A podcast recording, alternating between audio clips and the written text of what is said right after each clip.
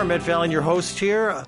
And we are broadcasting. Uh, we're broadcasting live from uh, Des Moines, Iowa. This is Ed Fallon again, your host, and uh, we're so glad to be through with the polar vortex. That was a drag. Uh, before we go to our first conversation, I want to take a second to uh, thank some of our local sponsors here in the Des Moines Metro. Uh, Gateway Market and Cafe, located at 20th and Woodland. That's my grocery store and a great place for breakfast, lunch, and supper. They've also got a catering service. That's Gateway Market and Cafe. Uh, thanks also to Story County Veterinary Clinic, where Dr. Kim Holding has been treating creatures large and small for over 30 years. Give Kim a shout at Story County Veterinary Clinic. Also, thanks to Ritual Cafe on 13th Street, located between Locust and Grand in downtown Des Moines. Fair trade coffee, fair trade tea, and an all vegetarian menu. That's Ritual Cafe. And finally, thanks to Cinco de Mayo Restaurant, located on Southeast 14th Street. Authentic Mexican food at great prices with very affordable uh, affordable prices and uh, very friendly service at Cinco de Mayo Restaurant. All right, so hey, let's kick it off, folks. Here later in the program, we're going to be talking about the Palestinian-Israeli conflict, but right now we're going to be talking about Steve King. Um, I don't know where the guy is coming from anymore, and uh, you know we're used to the Democratic Party here in Iowa criticizing him. Actually, we're used to all the Republicans here criticizing him as well, but now now we've got the Louisiana, the, the chair of the Louisiana Democratic Party criticizing King. Why? Well, what did King say? Well, he basically uh, insulted all of New Orleans by uh, calling them lazy and uh, and slothful in response to uh, their their you know what they had to do to survive the aftermath of Katrina. While praising his constituents for how they were responding to the flooding up here. And people are scratching their heads saying, why did he have to do that? well, because I think Stephen King is the most honest politician in all of America right now because there's no way he's so honest there's no way he not, he can not tell us on a regular basis that he's a racist. That's my take on it. Joining me on the phone from New Orleans is uh, Dr. Markalain Dery. Uh, Markalain, welcome to the show. Hey, good morning, Ed. Thanks for having me. So you've been enjoying our, our congressman's latest latest, uh, latest rant? Yeah, it's uh, I, I, you know it's unbelievable how uh, I mean, mouth here comes foot, and it seems to happen pretty regularly with him. And uh, and and you know, uh, I, I'm a big fan of yours and the work that you do. Thank you. And it, it, it irks me that you have to be represented by such a, a despicable, uh, a, basically a racist and a white supremacist. And that's certainly what uh, he was uh, called uh, by um, by some of our representatives here in in New Orleans uh, our mayor, who's typically a little bit, um, she speaks her mind, uh, uh, had a more tempered uh, statement. And if you don't mind, I'll, I'm happy to read some of sure. the statements sure. that that uh, that we had here. The two that really kind of stand out, uh, along with uh, those from. Uh, uh, Karen uh, Carpenter that you just mentioned, but here's the remarks made uh, by Mayor Cantrell. Uh, she says, The people of New Orleans know who we are. We know what we did for each other in the weeks after the storm and on every day after. I don't know where Representative King was when I was standing shoulder to shoulder with my neighbors fighting to bring our community back, but I know who was there helping, and we all know who wasn't. My heart and New Orleans love goes out to our fellow Americans struggling with floods across the Midwest. We know what you're going through, and we know what you need and deserve a better quality person representing you in your time of need. New Orleans is here for you like we were for each other. We know King doesn't speak for you, and he doesn't speak the truth. And I also want to say, Ed, that I um, want to be very clear that my wife is also the deputy chief of staff for Mayor Cantrell. So I just want to be open about that sure, as well. Yeah. Mayor Cantrell is the first female mayor in the city of, of New Orleans. So she spoke very uh, forcefully here about these these really just racist. I mean, there's only no other way to think about it. Racist comments of of, of Representative King, and. Uh, and and uh, and and she was very quite forceful in her statements. I think our Congressperson, who's a fellow representative with uh, with Representative King, Representative uh, Shedrick Richmond, was uh, spoke a little bit more forcefully. His words were, "My heart goes out to all Iowans." Though it unsettles me that Representative King would dare compare them to the countless victims of Katrina, many of whom have lost their lives. When people show you who they are, believe them. Steve King, Steve King is a white supremacist, and I won't stand for it. Well, and, and that is and that, and that is Representative Chedrick Richmond, who sits in Congress with Representative King. And he's showed us on a regular basis. Uh, in fact, why don't we go ahead and play a clip from what he actually said at the town hall meeting in Algona, Iowa? Here we go. Here's what FEMA tells me. We go to a place like New Orleans, and everybody's looking around saying, "Who's going to help me? Who's going to help me?" We go to a place like Iowa, and we go we go see knock on the door at, at uh, say I'm going to make up a name, John's place, and uh, say, John, if you got water in your basement, we can write you a check. We can help you. And uh, John will say, well, wait a minute, let me get my boots. It's Joe that needs help. Let's go down to his place and help him. Yeah. so it, you know what it what it seems to me is, and and and I mean, and just kind of cutting through all of just the uh, all the rhetoric here. Let's just be very clear. The, New Orleans is a mostly uh, African American community, uh, and at some points has hit about 70%. Uh, and it fluctuates, especially in the days after Katrina. It somewhat fluctuated, but we're saying we're between 60 to 70%. Those individuals that were affected by Katrina were mostly, uh, and specifically African American, right. especially when you look at the areas that actually flooded. So when the French first came to New Orleans, they built on higher ground. And as New Orleans expanded, they started expanding into areas that were lower, right. that were below sea level, these in the swamp areas. And so, of course, these are lands that, um, uh, as a result of historic structural racism and with it structural poverty that goes along with it, these were areas that were more affordable for African American communities. Mm, uh, and so these are folks that are, are, are disproportionately disproportionately affected by uh, uh, uh, by uh, disasters. And, and, and Katrina itself wasn't a natural disaster, but that's a whole other conversation. And Ed, I follow you very regularly, and you you go to places and you understand wh- how this sense of structural racism and structural poverty uh, has on uh, communities that are disproportionately affected right. by disasters.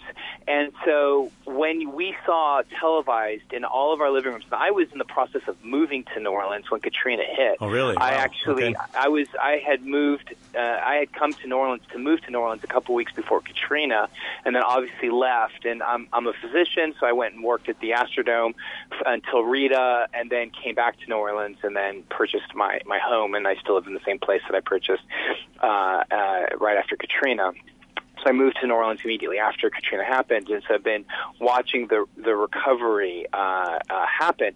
But when when we see the, the individuals that were that were affected, uh, uh, and what we see are, are, are folks that are again are disproportionately uh, affected uh, through history of, of redlining, through histories of um, uh, of poverty and structural poverty and generational poverty, and and when we saw those images uh, in, in, our in our living rooms or in our hotel rooms where I was staying for a while or what have you it, it it was really quite jarring, and and it it it, it just can't be said with any other sense of specificity except that he was referring to obviously black people yeah, and yeah. and and tapping into a trope that is so deeply hurtful and so deeply offensive that the idea that that in Iowa, which will is I, I would imagine is a more predominantly white uh, state, uh, white people will you know gather up and, and help one another and don't rely on the government, whereas you would look at this very, very offensive and horrific trope of thinking that uh, uh, that when you look at individuals that were in New Orleans, these were individuals that were looking for quote unquote handouts from the government, and and it's just it, again, it's so deeply deeply yeah. offensive. Well, and you know, and, we, we shouldn't expect an apology from him. He just he doesn't really go there. I mean, he's he was asked to apologize for all sorts of comments he's made. I mean, the the list is so long. It's it's it's um, it's tiresome. Uh, and, Mm-hmm. and and it's not it's it's not just African Americans that he disparages, but uh, Latinos, uh, Muslims, uh, gays, lesbians. I mean, it's just a long list of people. And and then of course on the flip side, he makes it pretty clear that there's nothing wrong with white supremacy or white No, I- civilization, whatever the heck that is. Right. I mean, when he made those comments, yeah, that, that a month ago, six weeks ago. I can't, you know, that he ended up finally getting was sanctioned to a certain degree by having obviously his committee uh, assignments taken away from him, and the entire Um, and the but- entire House uh, voting to rebuke him, and he voted along with that for some bizarre reason. But anyway, um, the, the the thing that is really quite questionable, and and and this is the thing that well, first of all, my my first thought to this and, is that to a large degree, he is who he is, and just like Representative Richmond said, when people tell you who they are, believe them, Yep. and, and Yep. that's something that we've been saying here in New Orleans quite a bit. When somebody displays to you who they are, don't don't close your eyes. Call it for what it is, and so I'm happy to see that people are, are being more forcefully open by calling out Representative King for who he is and what he is, which is a white supremacist and, No. and, and a racist. now I got to ask But you. this- oh, good. No, I was Well- going to just pivot just for a second, but Okay. you fin- finish, Well, finish just- what you're. Yeah, just just uh, just on, on the issue of white supremacists. Um, you know, years ago, before we were honored to have Steve King representing us in Congress, uh, you had a guy named David Duke who uh, received a lot of attention all over the country. Whatever happened to him? Yeah, Not that, I mean, we, not that we miss him, but just curious. So I, I, I will say, if if if you don't mind me, just kind of uh, uh, the last interaction that we have had with with David Duke was actually a personal one, uh, and uh, and that was a he trolled uh, WHIV, which is the radio station that that I run that we carry your show on, Right. uh, and we have a uh, a young lady named uh, J- Jenny Yanez, who's a traditional Muslim woman, and she has a show called Islam in the Crescent City. She's very traditional, wears a hijab, and he uh, uh, tweeted out uh, some uh, somewhat offensive uh, comments about her, as in something to the effect of "How can we have something like this?" and "Look at the state of Louisiana. Look who they're putting on air." You know, just the sort of just the sort of just loathsome comments you would expect, like somebody from from David Duke. Let's be very clear that David Duke also was part of the Charlottesville uh, uh, uh, organization. Oh, I didn't- I didn't know uh, that. as well. Not surprised, yeah, but didn't know that. w- Yeah, so it, when you see some of the documentaries about it, he pops up uh, there as well. So we don't see a whole lot from him. I mean, he pokes at WHIV. He poked at us once or twice. Uh, and we, we took that as a bit of a badge of, of honor, to be honest, uh, uh, to, to to know that David Duke Right. uh, was watching what was was happening. But another loathsome person, and, and and something that is infamous here in the state of Louisiana was when. Um, when I think it was uh, Ed Edwards was running, who had been con- convicted for a crime, and David Duke were running. They were both running for governor, and uh, and I think the slogan was, uh, you know, the the criminal versus the the the hook or the crook. Vote for the. cr- it was vote for the crook. This time it's important. Uh, was the and that was in the early '90s. Wow. But the, but it does speak to and what I was going to do is when I said I was going to pivot the conversation, it does speak to the importance of how there has been this normalization of white supremacy in this country, which it, in in my book, and again, the, the, the statements that are stated here are my opinions and my opinions only, but that we we have a, a history of white supremacy in this country. The origins of this country Right. are somewhat uh, white supremacist, and uh, and you see these comments said by by Representative King, who says it very openly without any fear whatsoever. But then you have somebody like Representative Ilhan Omar, who made some, and I'm speaking as an American Jew as well, made comments that were apparently anti-Semitic. I'm pretty sensitive to issues regarding anti-Semitism, and I didn't think any of her comments that were made uh, reflected anti-Semitism. I think they reflected a very honest and real and sobering look is the the undue influence that uh, um, that lobbyists have in D.C. Right. And- for for Israel. and interesting, And Mark yet- Allen. That's our that's our next topic on the show today. uh, and to Yeah. see that that tsunami of a response against her, which again, I, I'm an American Jew. I, I think I have somewhat of an opportunity to be able to pipe in a little bit and say, "Nah, those comments aren't offensive to me whatsoever." They actually speak very and ring very clearly for me, and yet there was this again a response to her that I found to be so incredibly uh, unfair and un, and and uh, undeserving, and yet you have comments that come from Representative King. I mean, I think he started the week with the Civil War uh, uh, tweet, right, with the Rock 'Em Sock 'Em robots, and Yes, right. Iowa in the wrong, you know, in the in the in the and I don't know what if Iowa is a blue state or is a red oh, state. we're, we're very purple. We're crazy purple. Got it. We've been holding our breath way too long. Got it. So, you know, of course, Iowa was listed in the, the robot that was uh, it listed as the blue robot, Right. Uh, and and and and yet, a- again, there was just a little, you know, the little expected media peep about it, but there wasn't this incredible response of the implication of the Civil War. Uh, and so, I, you know, I know that uh, he was Representative King was challenged very recently in the last election. I think that it came somewhat close.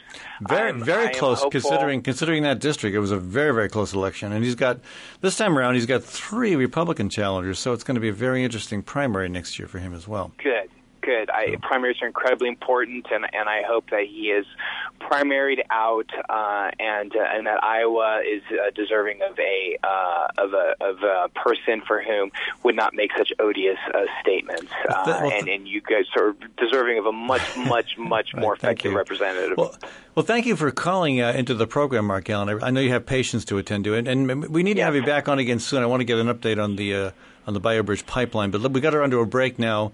Um, again, you know, really appreciate you taking the time to join us, and uh, apologies from the uh, state of Iowa for uh, the latest rant of our. Our, our renowned Congressman Steve King. We hope, hopefully, he won't do it again. Uh, but I can't Absolutely. promise that.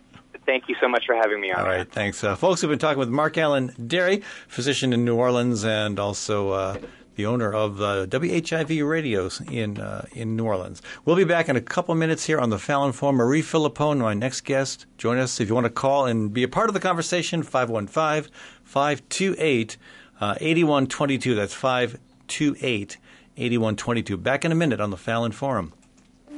Gateway Market and Cafe is your locally owned source for specialty groceries. Enjoy chef crafted prepared foods, artisan baked goods, organic produce, specialty cheeses, and hand selected wines and craft beer.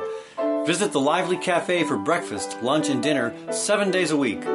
Gateway Market is centrally located on the corner of Martin Luther King Jr. Parkway and Woodland Avenue. Stop by or visit www.gatewaymarket.com for more details. Gateway Market, good food, great community. For all your accounting needs, both business and personal, contact Ying Sa at Community CPA with offices in Des Moines and Iowa City. It seems that tax law changes every year.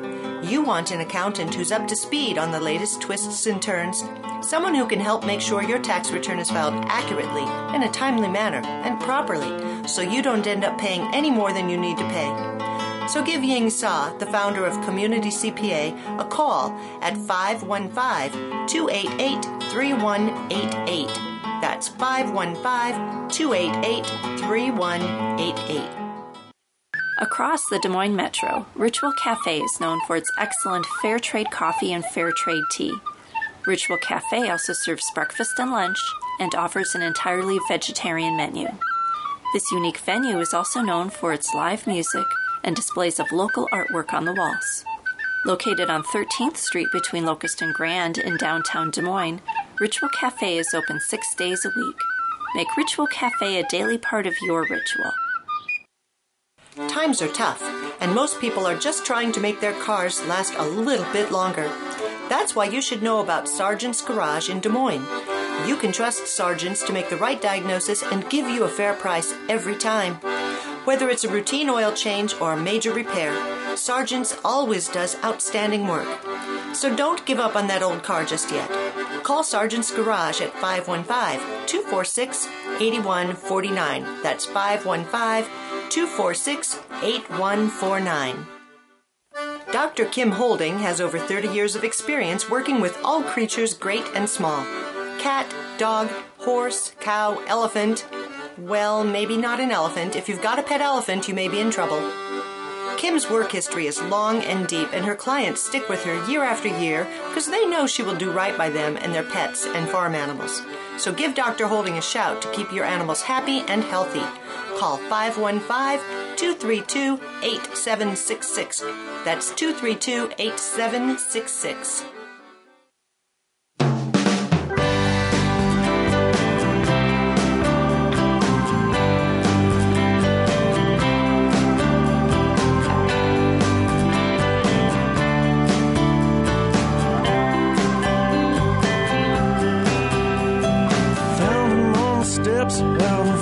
St. Alphonsus he's missing both his shoes with some broken teeth responses.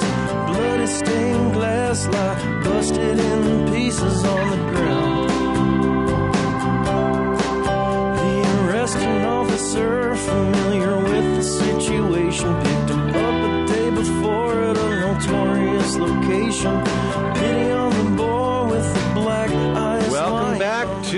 Fallon Forum. This is Ed Fallon, your host. That's uh, Brother Trucker. Love that tune that's downtown. Sad story, actually, but great music and uh, an important lesson. We'll talk more about that sometime when we can maybe get Andrew, Andrew Fleming on the program here. Okay, so my next guest is Maria Filippone, who has made uh, multiple trips to Gaza and is very up to speed on the situation there. And unfortunately, uh, as we broadcast this show here on Monday morning in Des Moines, Iowa, there apparently there has been a renewal of the bombing of Gaza in response to the attack by Hamas. We may get around to talking about that, but first, uh, I want to I want to talk with you a little bit about the um, the the hot water that Representative Ilhan Omar has found herself in because of uh, tweets and comments that were deemed to be inappropriate and uh, and Zion and, and anti-Semitic rather. What's your take on it? Uh, well, first of all, uh, can you imagine any other representative, senator, or person in the U.S., first of all, uh, criticize any other lobby, say the NRA, say the big ag, say you name it, pharmaceutical, and say that uh, criticize them by saying it's the Benjamins, baby, it's the money. That's what makes you know people vote against whatever. I, I, I've said that all the time. Right, but how how does that that those things are said often about other lobbies in the U.S. and um, nobody gets upset or s- accuses that person of being anti whatever. Um, so yeah, it's it's it's ridiculous uh, that a uh, the policies of a any government, any state in the world, uh, they're all up for criticism and and debate. And um, you know, Now- it's not anti-Semitic to to criticize the policies of a government. Now, Omar did apologize for some of what she said. She said she was feeling like she was being educated by both her Jewish and her Muslim and other constituents.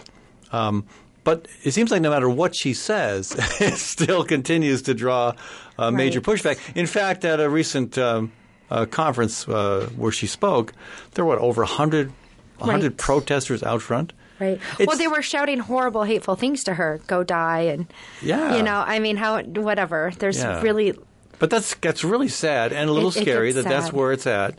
Uh, and, and it's interesting to me that um, that you know uh, people have been concerned about the um, the status of Islamic women around the world. There, you know, some some cases where where where um. Where I mean, look at look at the Taliban. The horrible I mean, Taliban is just horrible all around, but there there are elements of Islam that have been pretty um, repressive of women in particular. well, that's with every every single religion around the world. There are extreme elements Sure, in but, every but, single but, religion. but here we have here we have an Islamic woman who has actually uh, achieved a very significant and high position, and it's almost like you know some of these forces were more comfortable criticizing the treatment of Islamic women as long as they weren't getting too uh, powerful and prominent.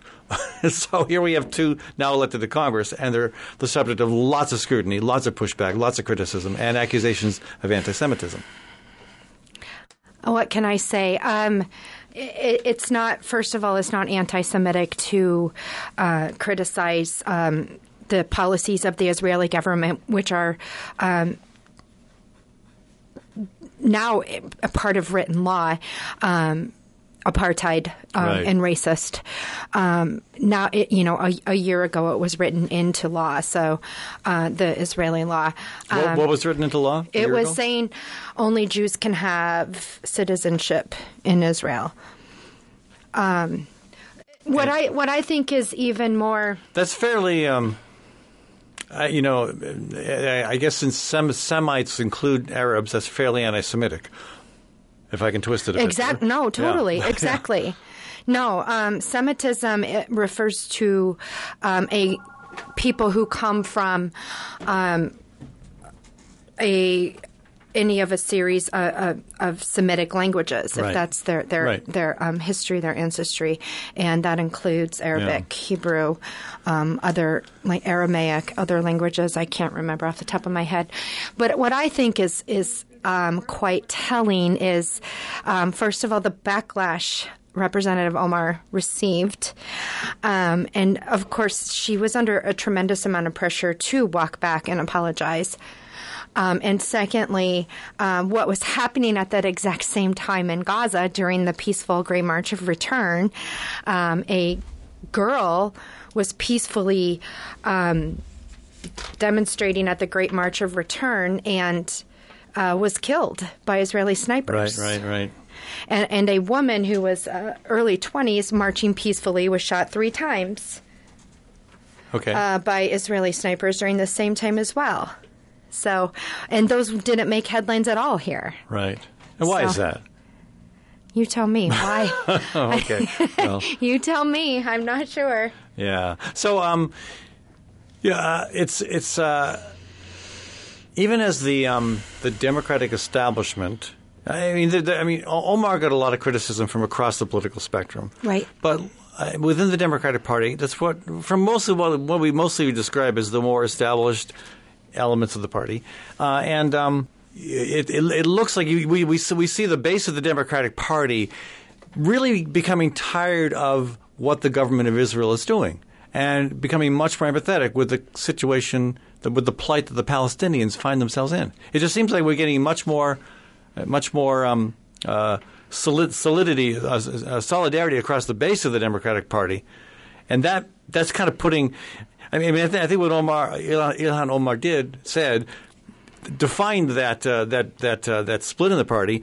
Um, it shows, I think, that the, the the traditional establishment of the Democratic Party, the one that has been really, very solidly aligned with with the state of Israel, is is now you know realizing that there's a there's a big there's a big rift there. So Well, yes, there's. Uh, I believe our guest is on the phone now. Um, we actually have a. okay, we're going to go to uh, the line uh, line one there and welcome Akram to the show. Thank you. Akram Asatari. Hello. For some reason, that's not that connection's not working very well. So uh, we'll give him a shout back. But in the meantime, um, okay, beyond what Ilhan Omar said, uh, again, we've seen um, we've seen some uh, uh, some real disturbing development just today. Uh, Benjamin Netanyahu is here in the U.S. He's supposed to be here for a four-day trip, but now he's returning to Israel. Right, because Hamas uh, fired one of their um, prehistoric homemade rockets into southern Israel. Nobody was hurt. But that, but okay, but still, firing any kind of a rocket anywhere is is is uh, Well- is a problem. Of course, it is a problem, Yeah. and they shouldn't do it, and it's denounced all the time. But um, by Palestinians, but um, under international law, Gaza is still occupied by Israel because Israel controls land, sea, air, etc., everything, movement in and out, and under international law, that still falls under. The definition of occupation. And under international law, occupied people have a right to resist their occupiers.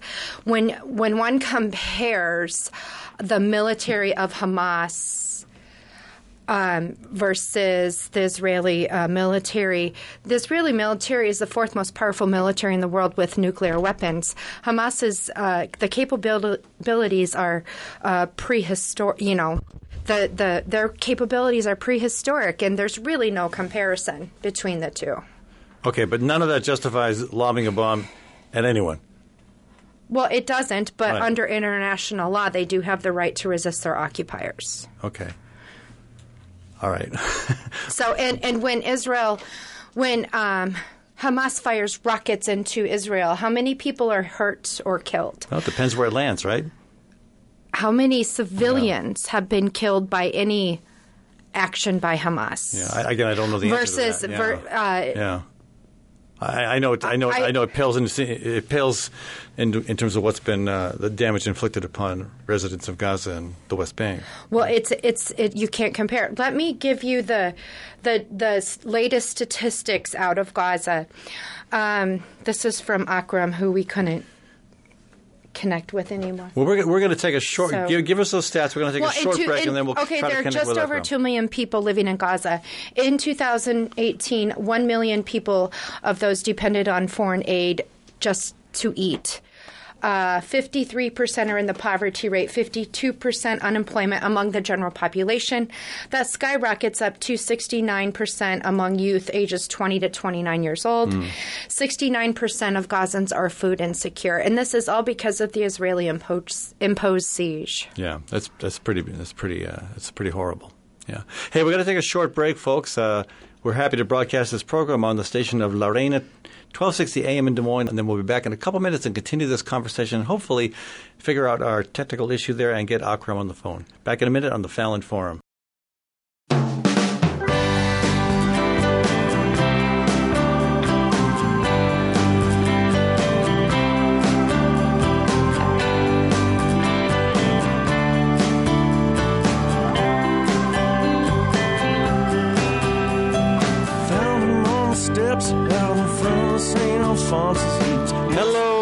Welcome back to the Fallon Forum. Ed Fallon, your host here as we uh, continue our conversation with Maria Filippone uh, regarding the uh, situation in uh, Gaza and Israel right now. And uh, particularly disturbing that uh, we've just learned that Gaza is again under attack in response to the Hamas missile that was launched.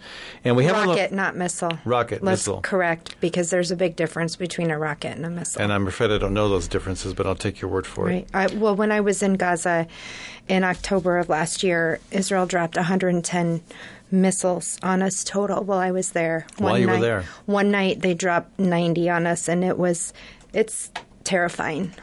And what is a rocket? Uh, much less precise, much less of an impact, much, Okay. just much less. Okay. Uh, our ammunition 101 here. So uh, let's go to our phone. I want to welcome uh, Akram Al Satarri to the program. He is uh, calling us from Gaza. Uh, Akram, welcome to the program. Uh, can you hear us? Yes, I can hear you, and I hope you can hear me as well. I can hear- I Good can hear morning to you and to all listeners. And allow me to thank you while the uh, rockets and missiles are falling into different places of Gaza. In the meantime, as I'm talking to you, there are around 10 aerial attacks covering the geographical area of Gaza Strip in the Gaza North, South, Middle, and in the uh, also in the East and in the West and uh, people are in a great panic because of the the fact that Israeli occupation is, is showering them with bombs that are falling from the sky that are called sophisticated, but they don't function as sophisticated as they are supposed to. So you're saying that right now, as we speak, uh, Israel is launching missiles into all parts of Gaza. Yes, more than 10 aerial attacks so far. How many? More than 10 aerial. More than 10 aerial attacks. Yes. Yes, Okay. so far. Do you have any idea what kind of casualties have uh, occurred?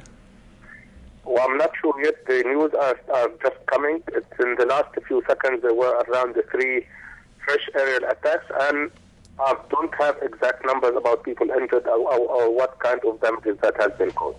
And this is in response to the single um, weapon that was launched by Hamas to. Uh, That is what, yes, that is what has been stated by the uh, by the uh, Israeli Prime Minister, who is now visiting the uh, United States and who witnessed the uh, the statement that was made by President Trump that he recognizes the Golan Heights as part an integral part of the land of Israel. is, that, is that a new development? Uh, Trump Yes, said that this. is a new development, Yes, yes. it, this started last week, Okay, I, I missed This- that. So he's saying that the Golan Heights, which again is which is what uh, Israel seized in the Six Day War. right, which used to be part of Syria, Exactly. is now which is a part of Syria and is seen as an unoccupied territory according to the international law. It has just been recognized by Mr. Trump as an Israeli territory. So what, what what gave Trump the authority to, no pun intended, uh, Trump uh, international law and uh, and allow what, what allows him to declare the Golan Heights part of Syria, part of uh, Israel? If, I if think it, that if, Mr. Trump is, yeah, go ahead. I think uh, Mr. Trump knows exactly the answer. I wish I knew the answer. That is giving the right to someone to take over some other one's uh, land and then endorsing that occupation and giving legitimacy to that occupation, which would allow conflicts in the region, which would allow also some large-scale conflicts between the uh, different already warring parties in the region. Okay, so that also is likely to in- increase conflict, is it not? Yes, that is going to increase conflict because Netanyahu is bragging about the fact that they have already, that the American administration have already recognized the Golan Heights as part of uh, the land of Israel. They are also preparing a draft resolution.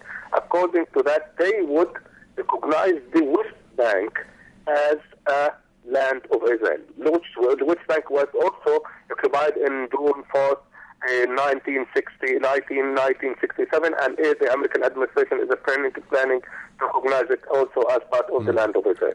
Well, let, us uh, let's go back to what's happening in Gaza right now. Again, um, this is in response to the missile that Hamas, uh, rocket missile that, that Hamas uh, um, uh, fired at uh, a suburb of Tel Aviv yesterday. I, I'm, I'm, I guess what I'm hoping to hear is that uh, that that that was not something that the people of Gaza supported. That is, this was a decision that somebody within government made, apparently, but that uh, I mean, may, may, maybe I'm wrong. Maybe maybe maybe people think that was a good idea, but uh, it seems I to think, me. Akram, can you also address, just so people here in the U.S. understand the difference between a rocket, a Hamas rocket, and an Israeli missile, and then answer Ed's Well, I question? Well, uh, well, about it, you should also make a distinction between the rocket that is sent from Gaza, that is a primitive rocket, and we should also understand that there are some several statements made, even by Hamas as an organization, saying that they are not responsible for the launch of that rocket, and they will look into the matter and find whoever was responsible about that, and they'll arrest them. That was one of the statements that was made um, Okay. uh, by Hamas about this this very specific So- so- incident and two other incidents that took place before. So make sure I understand that correctly, Akram. So the, the, the official government, the, the Hamas government in Gaza, has itself criticized the uh, launch of that rocket and is trying to figure out Yes. who actually did it. And, Yes, and- and, they and- committed themselves to arrest those who did that. Okay, and they, they, they committed themselves to arresting whoever is responsible for launching that, that missile rocket, rather, and uh, and that happened. That's the same case of the, the previous two incidences as well. So somebody within Hamas, somebody within within Gaza, rather, has access to these rockets and is launching them uh, without approval of the elected government of Gaza. Correct? Yes, correct, very correct. Yes, Okay, so if that's and if that, that was that, that. You know what? Yes, ahead. If that's if that's the case, then it would seem highly irresponsible of the Israeli government to attack a country that that that is that is not able to control some rogue uh, missile launch. uh, you know, Uh, the point is, point, yeah, yeah, I, I don't, I don't understand. I, I guess I don't. Yeah. I don't understand Israel. Israel's response to that. yeah. The, the the Israeli policies towards Gaza help to grow the despair among the people of Gaza to the extent that some people are now trying to launch rockets, some people are trying to launch grenades. People are doing things out of despair because of what they have been through. Uh, just Maria told you some very simple statistics about this situation in Gaza. Very simple but very shocking. You have around 69% of the youth now uh, unemployed, no good horizon for any job opportunities. They cannot travel outside of Gaza. They are living in a place where they cannot have even good and fit drinking water. They are not in a place where they can have income or livelihood, and they are living in a place that they are alive but not living. Hmm, yeah. And this is the case. I, for Palestinian, I am 42 years old. I have three children.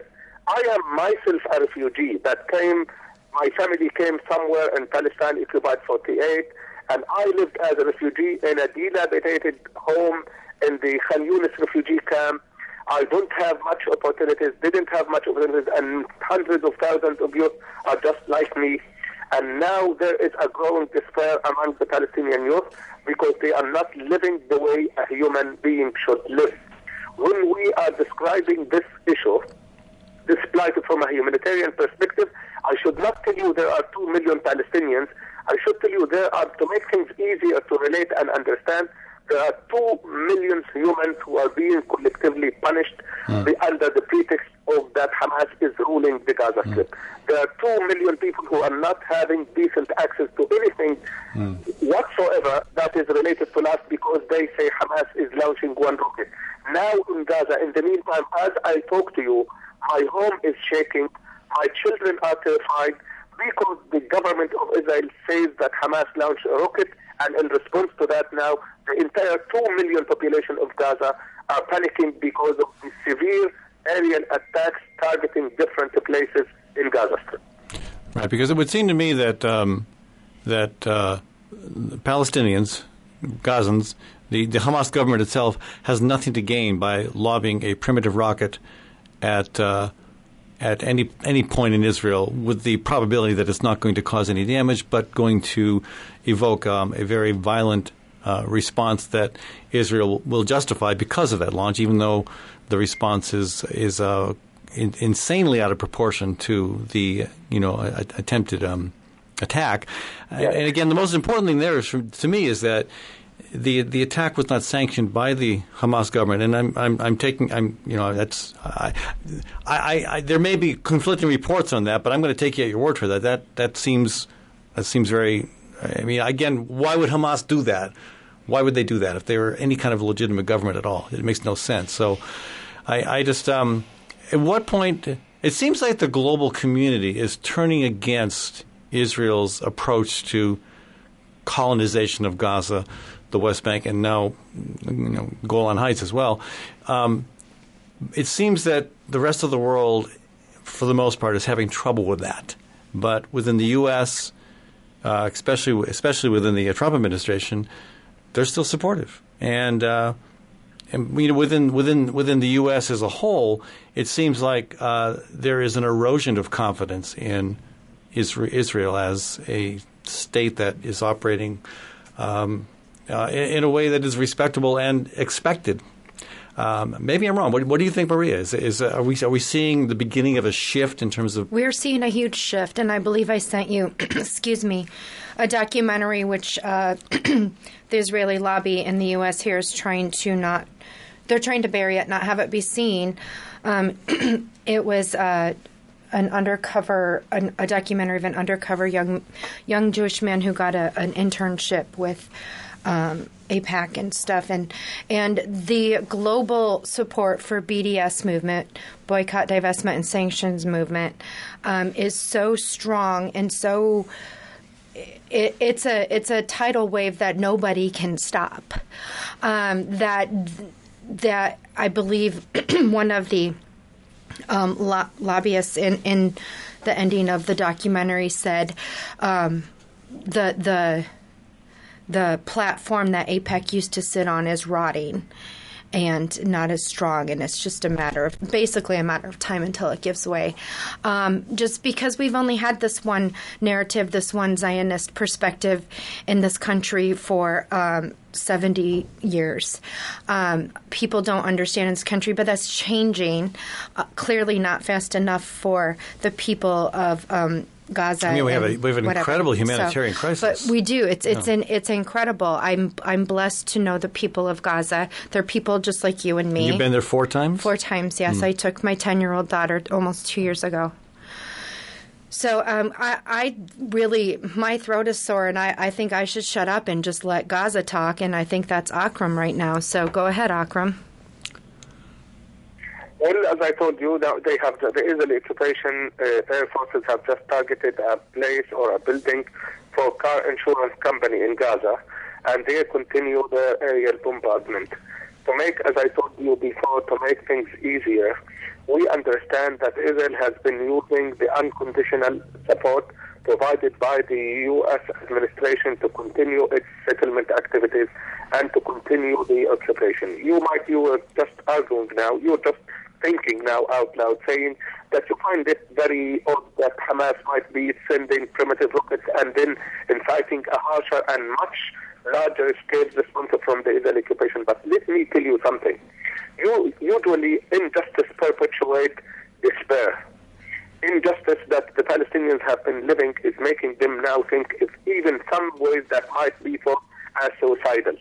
Uh, Maria spoke truly about about the family. Rightly said that the families that were just going to that great march of return, they're knowing that they might be shot. They know they're fully aware that the Israeli occupation might kill them.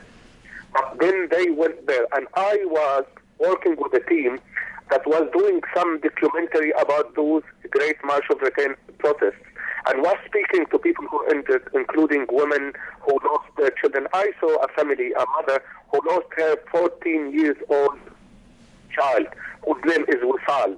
A very sweet and the photo looked very sweet and lovely girl. And that very sweet and lovely girl was leaving her home to go to the protest because and her family didn't have anything to eat and she knew that the occupation was denying them that opportunity to make living and to support themselves. And we, I saw around 30, 40 people who were like that, who denied anything and who cannot live and who didn't have any livelihood of living and who thinking that they are, as I told you, alive but not living. Occupation Israel existed because the world felt guilty after the Holocaust. And why would they now start another Holocaust against the people of Gaza? Right. If they were killed by, by Hitler and we all refuse the fact that any killing of any human being all over the world is rejected, how come they are treating us the way Hitler treated them. How come they are depriving us from the decent life like they're deprived from the decent life? I saw Jewish people, Jewish people came to Gaza and they are my friends and they came to her. Maria knows better. They came to our places. We love them. They are they are our brothers and sisters in humanity. We make no distinction between people, and that, we're hoping that we would be treated as people and as humans. That's true, and I just need to back that up. Every time I've gone on this uh, um, trip to Gaza with this group of um, medical professionals, at least one of them is Jewish. And one woman wore her uh, Star of David earrings almost every day. Everybody knew she was Jewish. She was welcomed just as warmly mm-hmm. in the hmm. entire West Bank and entire of Gaza, just as warmly as I was. It, it's it's not true that saying you'll if you're Jewish you'll be killed in the streets of Gaza. I've seen I've seen it that it's not true, not at all.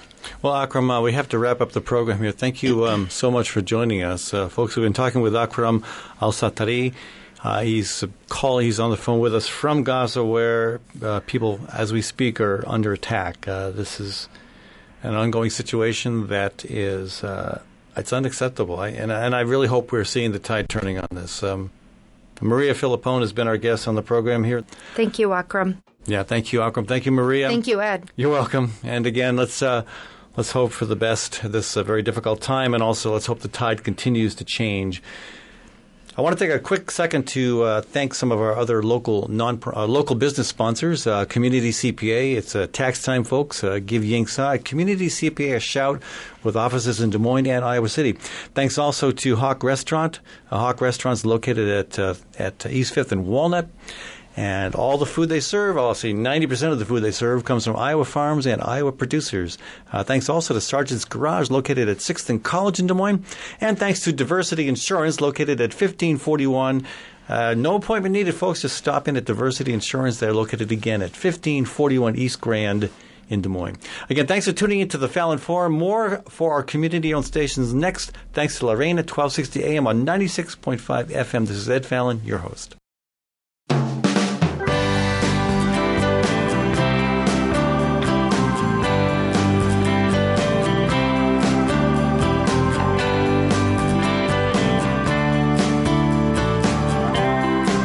Welcome back to the Fallon Forum. Ed Fallon, your host here. So, as you probably know, wherever you are in the world or in the in the U.S. for sure, we are experiencing quite uh, a deluge here in the Midwest. Uh, the um, and I, I've been I've been uplifted to see that hearts and minds all over the world are you know going out to the folks who've been affected by the flood here, which um, this is not like a short-term event. Uh, we're going to see the impacts of the flood continue for a long, long time.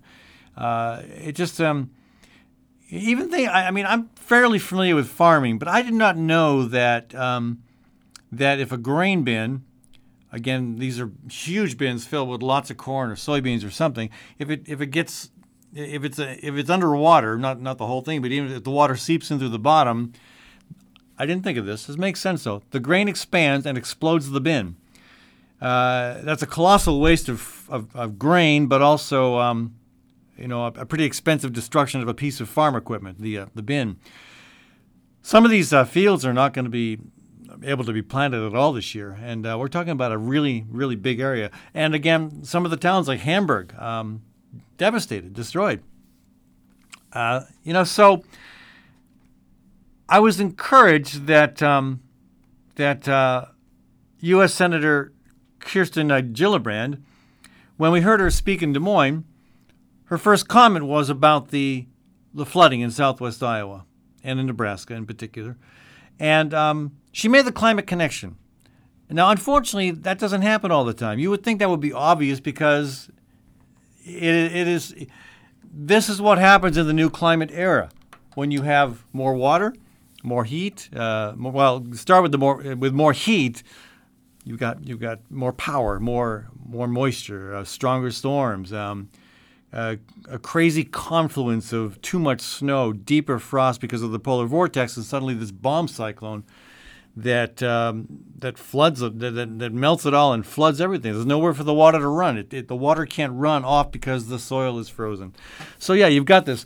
Gillibrand gets that to her credit. Again, not um, not everyone does. Our governor certainly doesn't. Um, the media, most of the media don't get it. I was pleased to see CBS uh, talking about the connection. So, um, what I am hearing is that people in uh, in Western Iowa are saying, "Oh yeah, maybe there's something going on here with the climate." So that much is happening. The fact that Gillibrand um, made the connection is encouraging. She did say at the beginning of her speech that she would then talk about climate later in her speech. She didn't. Uh, that was disappointing. Fortunately, uh, one of the um, 10 questions that was taken by lottery after her speech was, uh, was, was, was a climate question asked by Matthew Pierce. And uh, actually, you can find that whole exchange on the Bold, Iowa website under Climate Bird Dogs. And um, her response was good, but it left me scratching my head a bit because okay, you said it's a you said it's the you said you said it's your top concern that it's a major crisis, it's an existential threat. You said you were going to talk about it more, and yet you didn't until the question was asked. So I got to ask her that question uh, after the whole after the event wrapped down or wrapped up, I guess I should say, and um, she seemed to indicate that she's going to start talking about it more. So I, hope that's true, because the bottom line is there's so there's only so much oxygen in the political room, and if candidates are going to talk about various and sundry and not focus on climate, well, the press isn't going to cover climate. So I, I'm hoping that she's serious about that. So, Bold Iowa's climate bird dogs have been all over the state. I mean, literally every, I love this corner of the state. Uh, it's a joke because we have more. We have, we have four corners, sure, but there's a lot more in between. But we've had bird dogging going on in Charles City, Decorah, Waukon, um, Davenport, Council Bluffs, um, uh, Atlantic. I mean, all over the state everywhere, candidates are being pushed to take a strong stand on climate, and not just to say that it's a priority, but to say that it's our top concern because of the existential threat that's posed. So, again, we're, we're I'm encouraged by this, and um, as sad and tragic as the flood that just hit the Upper Midwest is, you know that that may help propel the conversation forward. It may be easier now for people to talk about uh, climate change. Uh, one of uh, one of the other uh, bird doggers, uh, Mary Tarnoff, she also caught some video of Gillibrand's response to a question on climate change at an event in Ottumwa. And Mary pointed out that she had been at the state capitol earlier that week and um, meeting with legislators. Um, I was, wasn't quite sure what she was there to talk with them about, but the flood came up. And um, the Republican lawmaker who represents the southwest part of the state where most of the flood damage occurred, or the worst flood damage occurred, he, um, uh, Mary writes that he seemed more interested in talking about climate change now that it's affecting his constituents directly. So that's, um, that's encouraging. Again, it's unfortunate that it takes something like that in your own backyard to make you wake up and start talking about the problem, but it's happening. So uh, I hope this continues to build momentum. Now, uh, I do want to point out um, why one reason why this is really important. I want to talk about Bernie Sanders, and I want to reflect for a moment about an incident four years ago. Actually, it was November of 2014 that uh, myself and my frequent co-host Charles Goldman we talked to Bernie Sanders. Uh, it was um, it was before the Bernie craze. It was when you could just walk up to the guy and say hello to him. Uh, and we asked him about the Dakota Access Pipeline because he'd been a strong opponent of the Keystone Pipeline, and yet he hadn't made he'd made no mention of the Dakota Access Pipeline. We asked him about that, and he said, "I haven't decided." And we were shocked. We were really kind of blown away by that because that should be an easy one. I mean, if you're against Keystone, if you understand climate change, you should be against the any pipeline for that matter. So it was really kind of a surprise, and um, and it, it was it was it was it was disturbing that he didn't make that connection. But over time, as people continued to talk with him about the pipeline and climate change during a very intense campaign here, he not only came out against the Dakota Access Pipeline, but he began to run ads, radio ads, um, print ads, stating his opposition to the pipeline.